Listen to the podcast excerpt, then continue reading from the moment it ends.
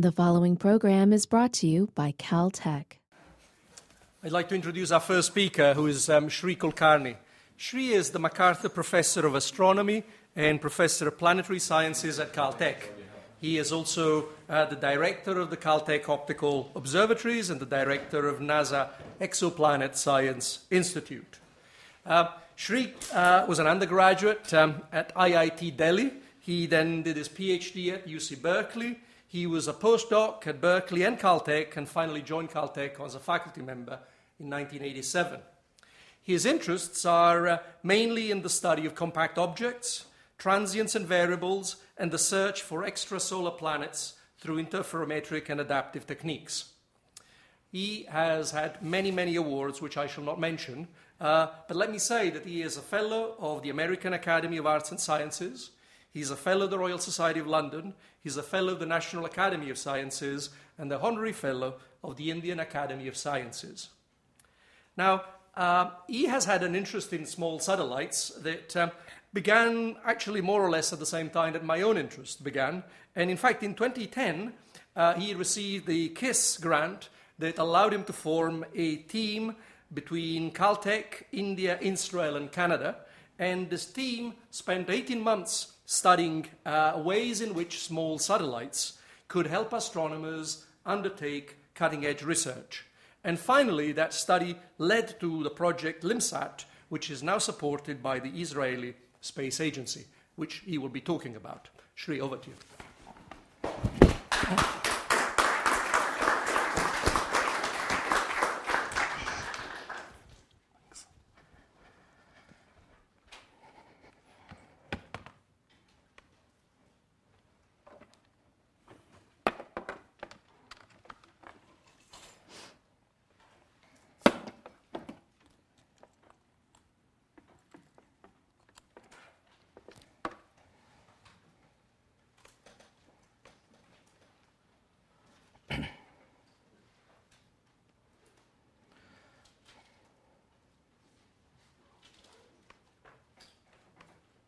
Okay, great.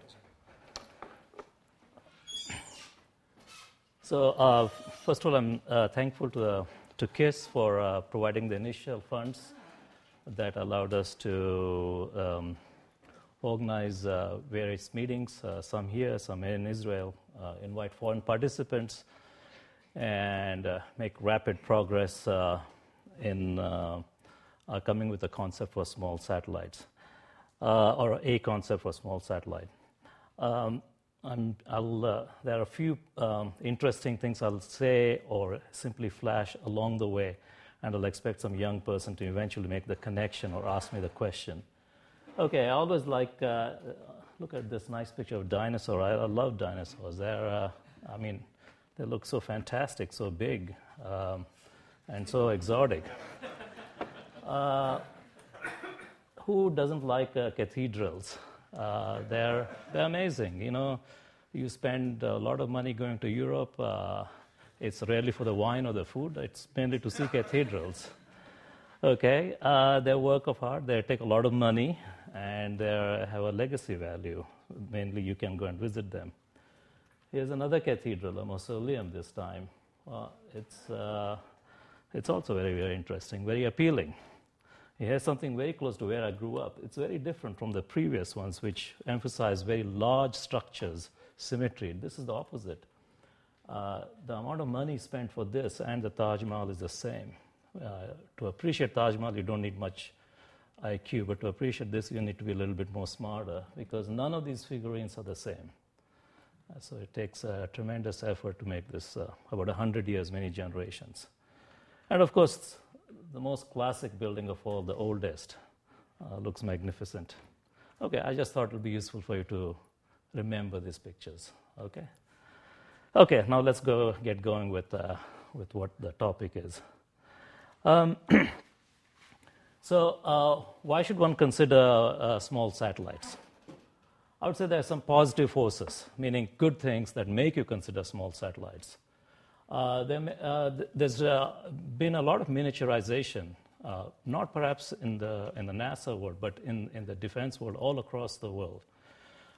In particular, drones actually drive a lot of miniaturizations. And by the way, there are far more drones than airplanes these days. So just you know, it's a big, big market.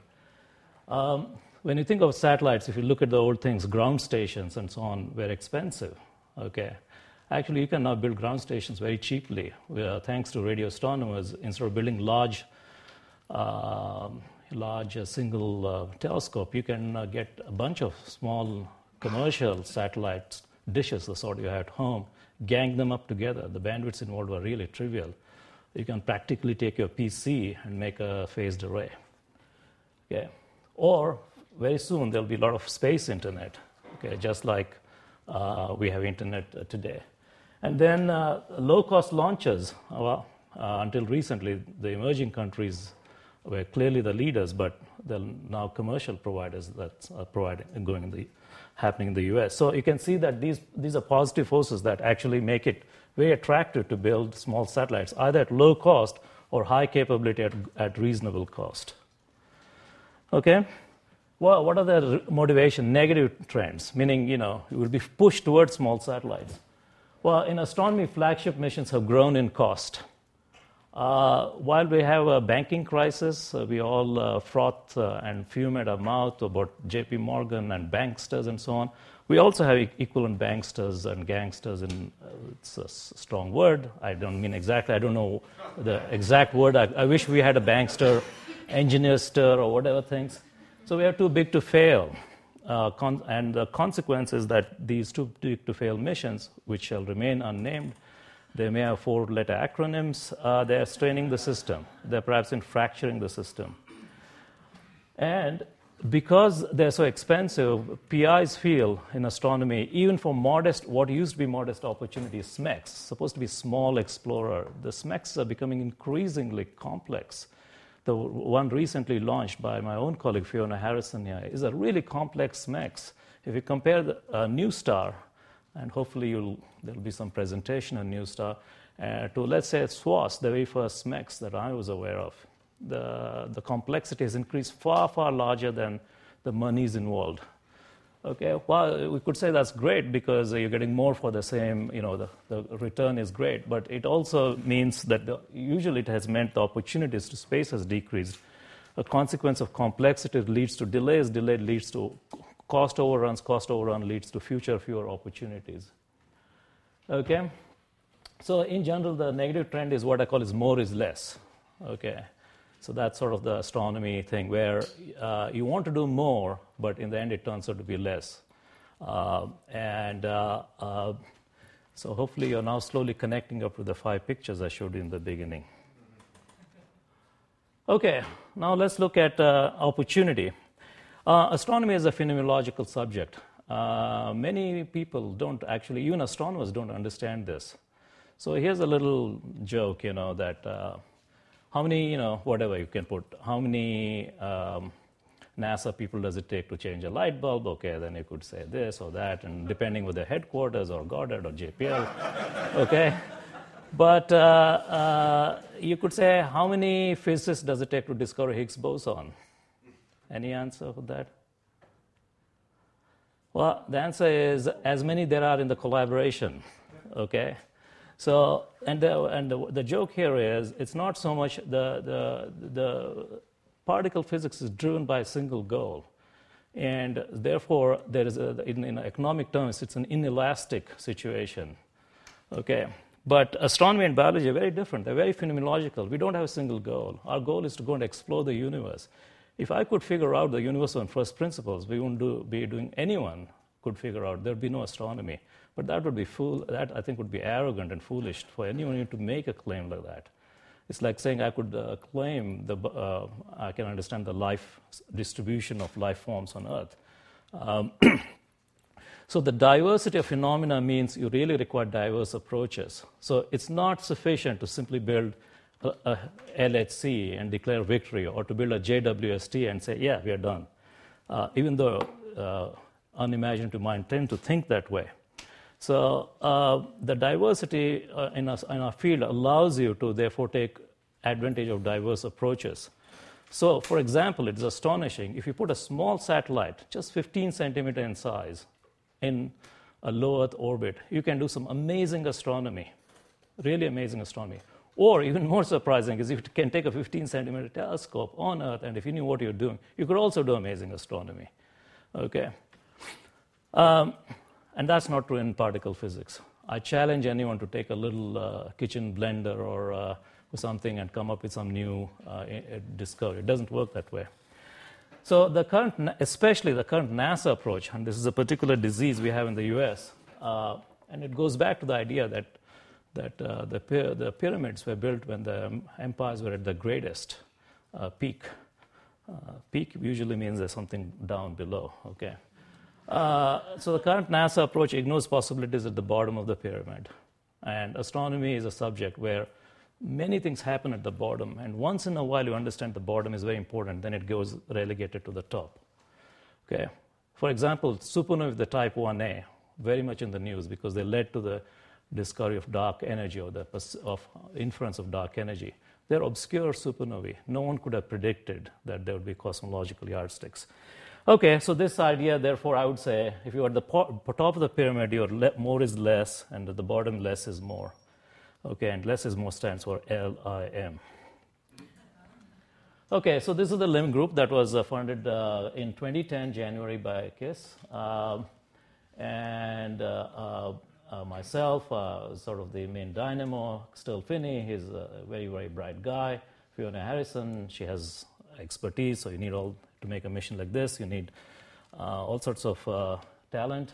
Then we had a long connection with the Weizmann Institute in Israel, Professor Gal Yam, and now Ofek, who was a postdoc here. Both are postdoc here, have gone back to Israel. And the reason I was very interested in Israel is that for a long time I've been watching the miniaturization that's taking place, particularly in Israel, which I think is the leader in this. And then we need a launch, so we collected some friends, hoping for a piggyback launch with an ISRO PSLV, which is a good workhorse. Friends, as well as we need detectors, and Canada has a space agency. They're not still infected by more is less, so we thought there's an opportunity to get something out of that country. Okay, so the goal that I stated to my colleagues was let's consider a satellite, 50 to 100 kilograms. This is a science payload. And the goal is very simple. You don't do a small satellite like that and do everything for everyone. So it's understood that it should have high impact, even for one particular goal. That's fine, because our subject is so rich, you can take anything. And if you go deep in, you'll make discoveries. Okay, so we sort of looked into where, not just a single satellite, clusters are fine. And the goal here is something different. It's not science-driven at all. There is, I would say, astronomy is so interesting. You give me a mission. We can even play this game if you want. You come up with this, Sri, I'll have this satellite. Here's a size. Here's a detector. In about 10 minutes, not just me, any reasonable astronomer can write you a great paper, what it can do, okay? It's a really very easy subject. So the key thing is to be on the sky frequently, because things are happening in the sky. You may have all the great ideas. If you're not there, you're not going to discover it. It's a very simple thing, okay? Which means the cost has to be very low. Okay, so what are activities we formed in 2010? And one of the things that I particularly learned a lesson is for 25 years I spent my life in a mission called Space Interferometry Mission. We spent your money, $500 million, and we had reached phase B, and NASA refused to sign off on that, and the mission got zeroed out. And that taught me a lesson. That is, I'll never, ever deal with large missions. So this one, if it doesn't happen in a short time, there are plenty of other things to do in life. So I took it up in a way that was like, it has to happen tomorrow. The whole idea that you can go on for decades, yeah, that's fine. There are many ways to spend life, but I've done that once. Okay, so we had two meetings in 2010, and the next 14 months after the first two meetings, we brainstormed. And the idea was, as I said, and then I don't know why we chose 64 kilogram science payload. It just seemed like a nice number. And it was an equal opportunity discussion. We didn't care whether we're doing near IR, radio, X-ray, optical UV, didn't matter at all. Because for the thesis I laid out, it is rich, do a thing, build it, fly it, you'll discover, okay? So It's unfortunate the history of small satellites in this sense in the U.S. is exceedingly small. For a very brief period, the U.S. had a UNIX program called the University Explorers, ChipSat, and I know the PI and project scientists. This came from SSL in Berkeley. And then the Canadians have most, sometimes called as the Hubble Space Telescope, HST, for this was a astroseismology mission. And then there's some sort of, then Icarus, I think, finally has flown. This has been languishing bright, and in Austria, this is a photometry mission, X-ray mission. So we spent a lot of time trying to understand what bedevils these sorts of missions, because there are certain risks. Okay, and that was very useful. And so this was our, not vision, a plan, if you wish, is to use an Israeli bus, because they have demonstrated a bus which is inexpensive, has flown, can accept the sort of small payloads that we had in mind. PSLV in India is a very reliable launcher, and they routinely launch piggyback satellites, so somewhere in the $5 to $10 million range, you can, depending whether it's solo or piggyback, you can actually have a launch. Canadian Instrument and Caltech Data Center, because we have a proven leader here at Caltech. So that was the plan, okay. So the work began in earnest after these two meetings. So we had collaborators from Canada, India, and Israel visit here. I went there. So the first order of business was to really start doing some thinking, and so here's Gal Yam, here's a lambda wine. You know, the brainstorming requires you to think widely and in a rather big picture. So we compared a lot of California wines versus that in Israel and from Jordan. This was not the main activity, it's the end of the day. I thought we should check out of the hookah one, let's be equal opportunity about various vices. Okay, well, this all led to a good thing. So the Israeli Space Agency really threw in, they're very enthused by our enthusiasm. So they actually started lending us real expertise. So I thought I'd very quickly go through this bus. And I'm sorry if I appear to be not very, you know, we'll do things in the future. I feel my life is so limited, it has to be done now, okay? So let's go into the real details and leave futuristic things for the rest of the meeting. Okay, so the Israeli bus has been used on Texar and the Venus satellites, and you can see that this, in fact, is a bit oversized for us because the payload mass it can we want only about 64 kilograms, but it has all the precision of pointing, and as well as the low cost that was an important consideration for us. So we did like a Team X study, you know. Nothing as fancy as what do you do at JPL or someplace. This Team X study meant, you know, hanging around for a few days and actually costing out various components and saying, okay, what can we trade off for because cost here is very important. So our initial goal was $30 million excluding launch. So the usual Team X study, you had to make trade-offs over here. So I won't go into those details. But we actually went into some requirements. What requirements did we have, you know, and how much would it cost? And do we have to build something new? Is there some already proven design that we can borrow? Okay, so this wasn't an airy-fairy sort of a thing, which either the space agency or IAI or Elbit were willing to deliver these things at a certain price. Attitude determination is very important for astronomy projects. Depends now whether you're doing near infrared, in which case your pointing requirements are large, and if it is ultraviolet, you can read out, it's sky is dark, so you can read out the photons. You can then reconstruct the position of the photon in the sky. Therefore, you can actually make a trade-off. So the attitude determination is something again we went into what's available either in Israel or on Europe. I'll go through this quickly to show you that the study actually was very realistic with costs. And so some of you who may be thinking of a small satellite in this sort of thing, you know, may find this this slides useful after the talk. Okay, so. Then propulsion systems are something we looked at, and some of the projects we had in mind required, some did not, because some are purely scanning and some are not, but these numbers are pretty realistic. Orbit determination, the idea was to simply use a GPS. We don't need anything particularly fancy here. The costs are affordable.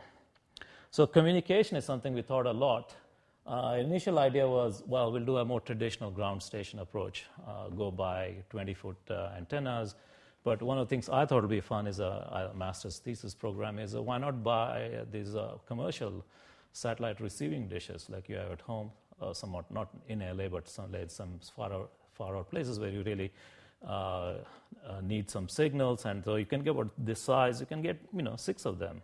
And the bandwidths involved are so small, you really can make a phased array very for low cost. It's a good master degree project.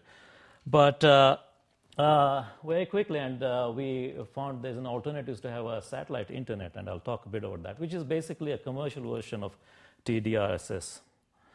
Okay, the usual stuff about onboard storage, power systems, and so at the end of a few days, our TMEC study said, yeah, I think we can all manage for most of the mission ideas we had. So we're doing basically the engineering trade-offs about the same time or in the same period as science things, because we didn't know which science we wanted to do.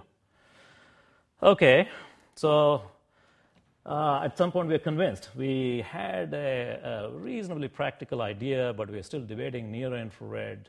At this point, we had decided to go not to pursue radio astronomy and optical, but we thought UV and near infrared gave us some, and X-rays. We decided to drop this for a variety of reasons of impact as measured by us, or uniqueness where we thought.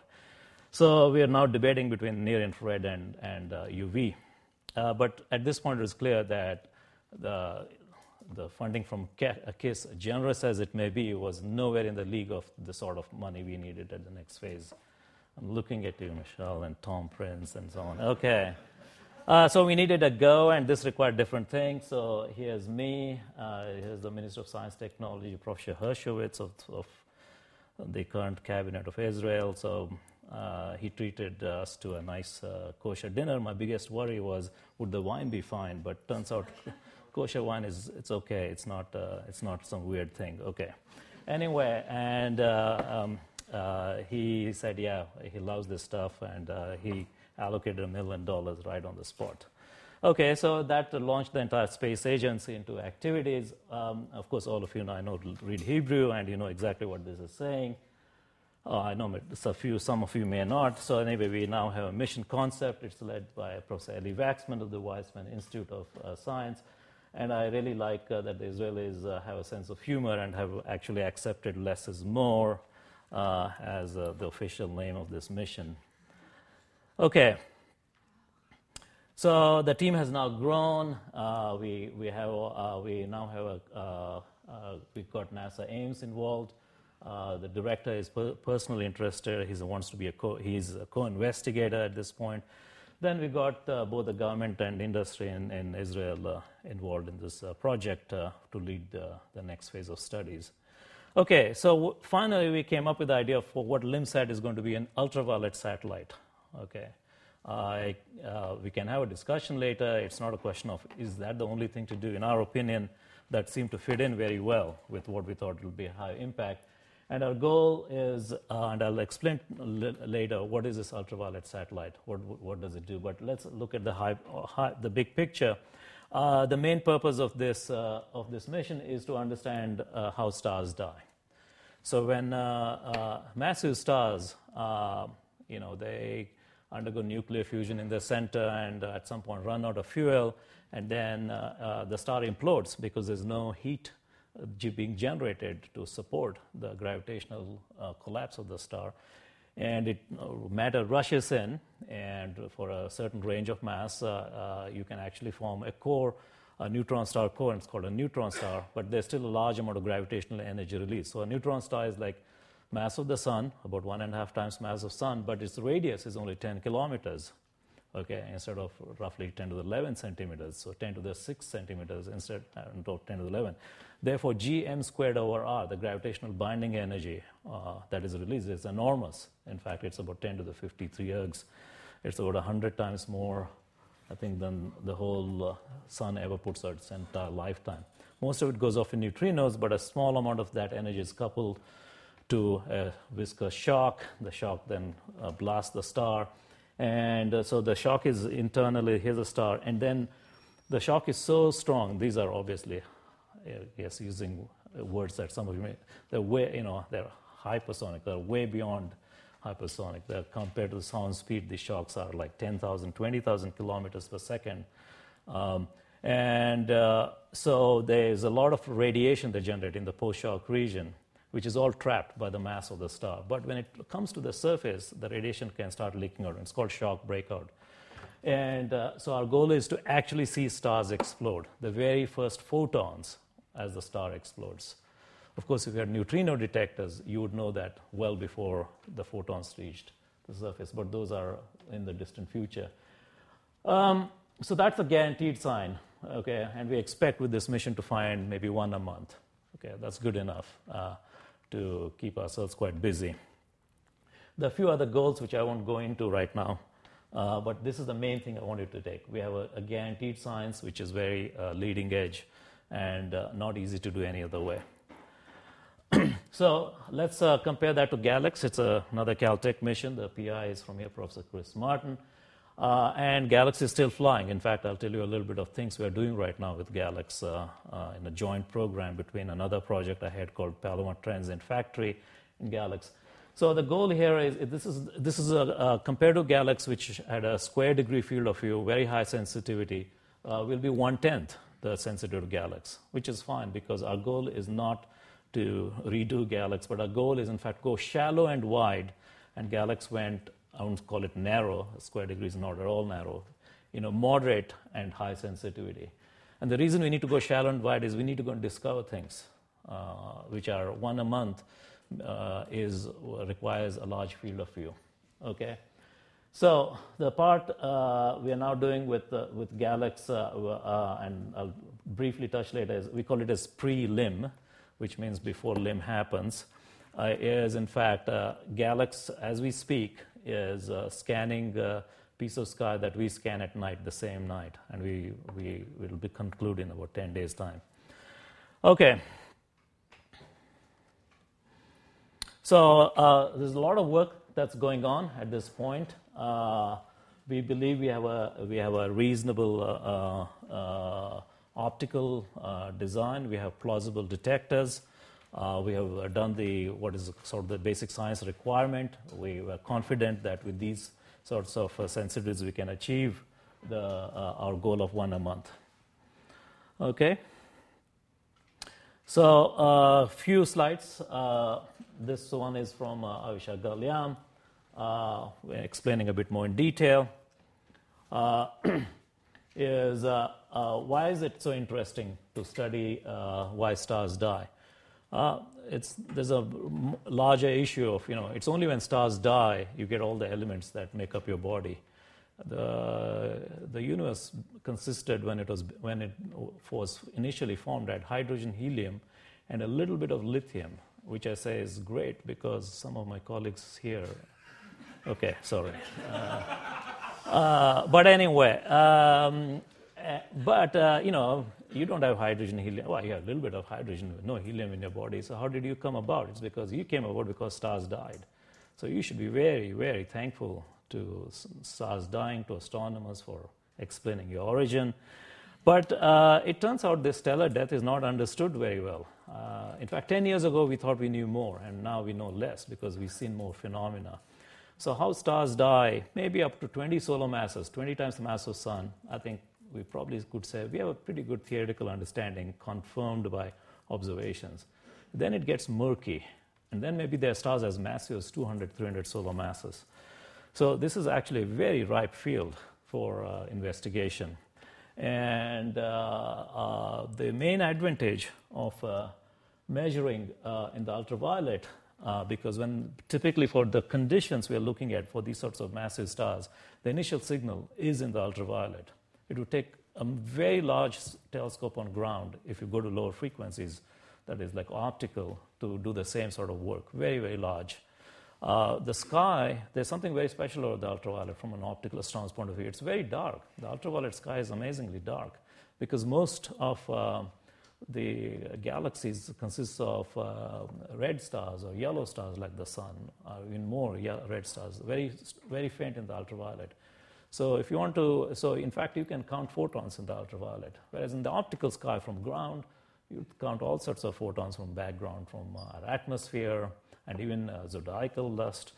So ultraviolet is a really good blend to explore, but unfortunately, because of ozone, you have to be outside the Earth's atmosphere to do that. So you can measure radius, and definitely with a shock breakout. And then if you combine these early observations with spectroscopy, which we know if a thing, a star has exploded, then we can use the largest telescopes on ground and do some very detailed studies.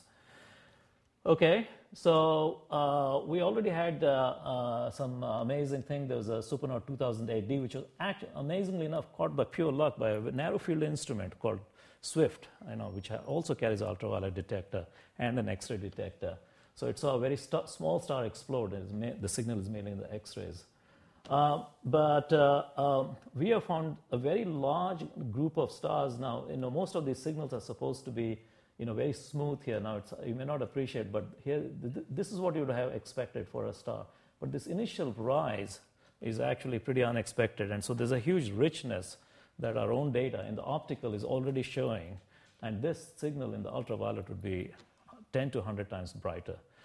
Okay, and the reason this is happening is that the simple idea that the stars explode in a vacuum is not right. The stars explode in muck created by themselves.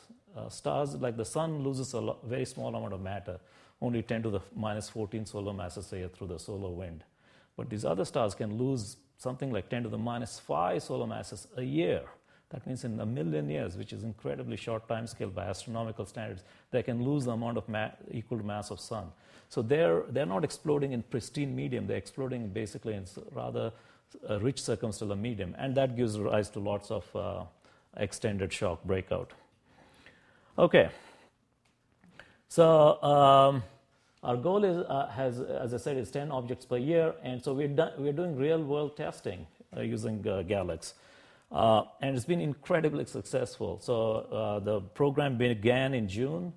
GALEX scans the night sky. We scan it with the Palomar with a wide field image at Palomar.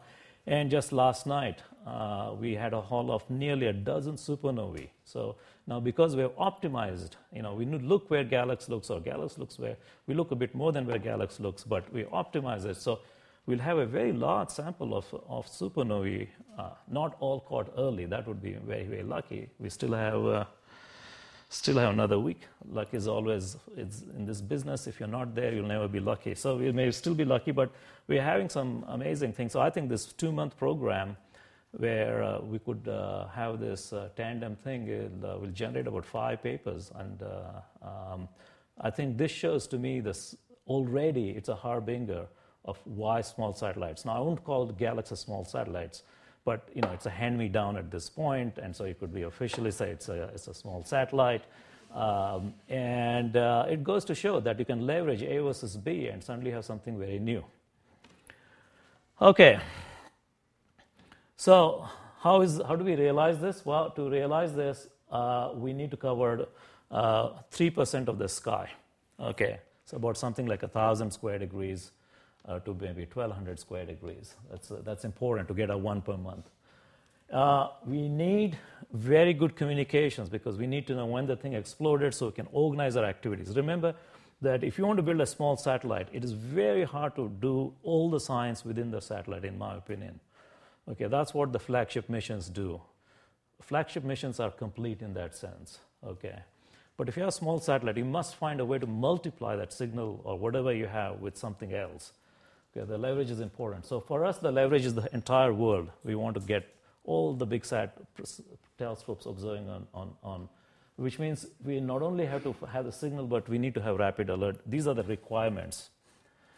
Okay, there are a couple of auxiliary science which I'll very briefly touch on, just to tell you this is not all about stars dying. There's plenty of other things.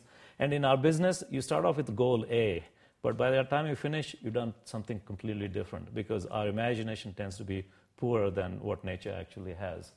So you can see that each one of these is a very different area of investigations,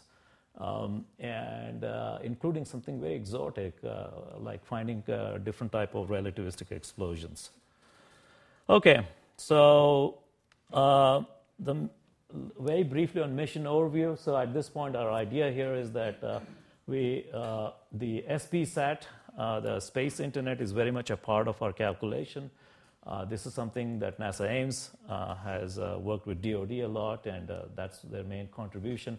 So we believe that without a very complex ground system, we can actually get key data, the alerts, come to us very, very quickly.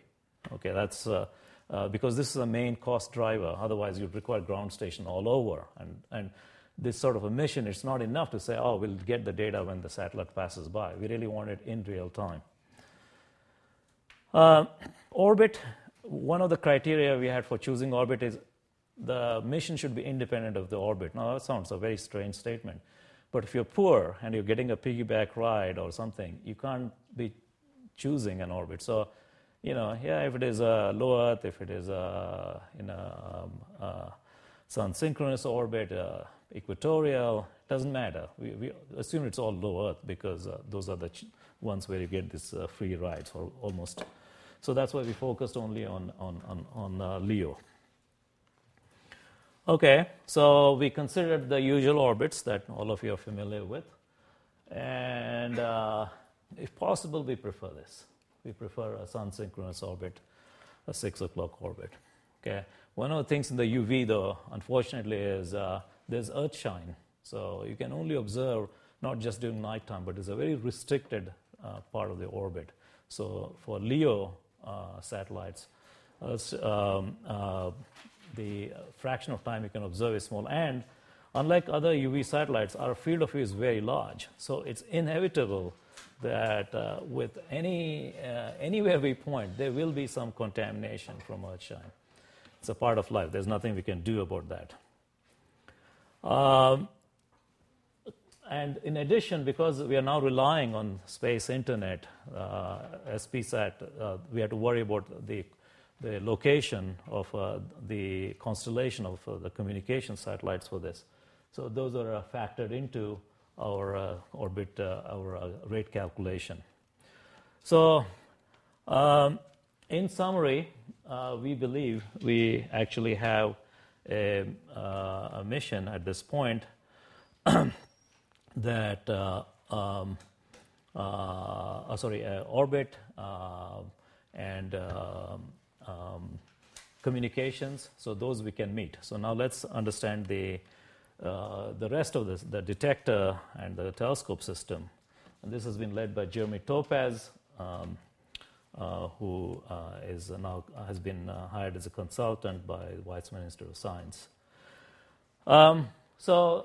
We want about 1,200 square degrees. It's not possible to realize this in a single telescope. So you can think of both reflecting solutions or reflecting, refracting. Anyway, we came up with basically, as you might expect, with a group of telescopes, each of which can give us a couple of hundred square degrees.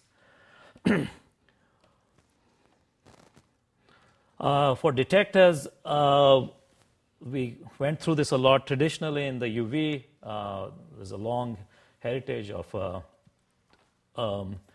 intensified detectors. They're rugged, they're proven, but we thought they have very low sensitivity. But we think the CCD detectors are now ready. So we're looking into two detectors, E2V, it's a commercial provider, and another one is a delta-doped CCD from JPL, which have superior quantum efficiencies, but there are issues about having it ready for if we get the money. Anyway, so this is what the mission looks like where there's been some thought given to stray light, or stray light here means Earthshine. So there's a lot of studies Jeremy Topaz has done with regard to baffles. And as I said, there will, in any part of the orbit, we will get some Earthshine on the edges. This is something we are slowly getting used to. I think I'll skip this. So the summary of the design is here. We have 8 telescopes, single CCD per telescope. This is the nominal size we're looking for. A lot of thought has gone into the filters. This is primarily in the what you call as a near UV. And so at this point, we believe this mission is something we can now propose. So we are now getting ready for Mission of Opportunity. The call has just come out, in which the US, Ames, NASA, JPL, IPAC, will obviously be responsible for communications, data centers, CCD, and electronics, and Israel for this for the bus, maybe the telescope structure. We're still looking. So the government in Israel has promised us easy support at 50% level, and we're hoping to find one more partner, maybe at the quarter level of 15%. And then which will be great to get a launch. So I'm sort of hoping to buzz off to India and see if we can arrange a launch. And with some luck, I hope we'll be flying in about 3 years' time. Thanks very much.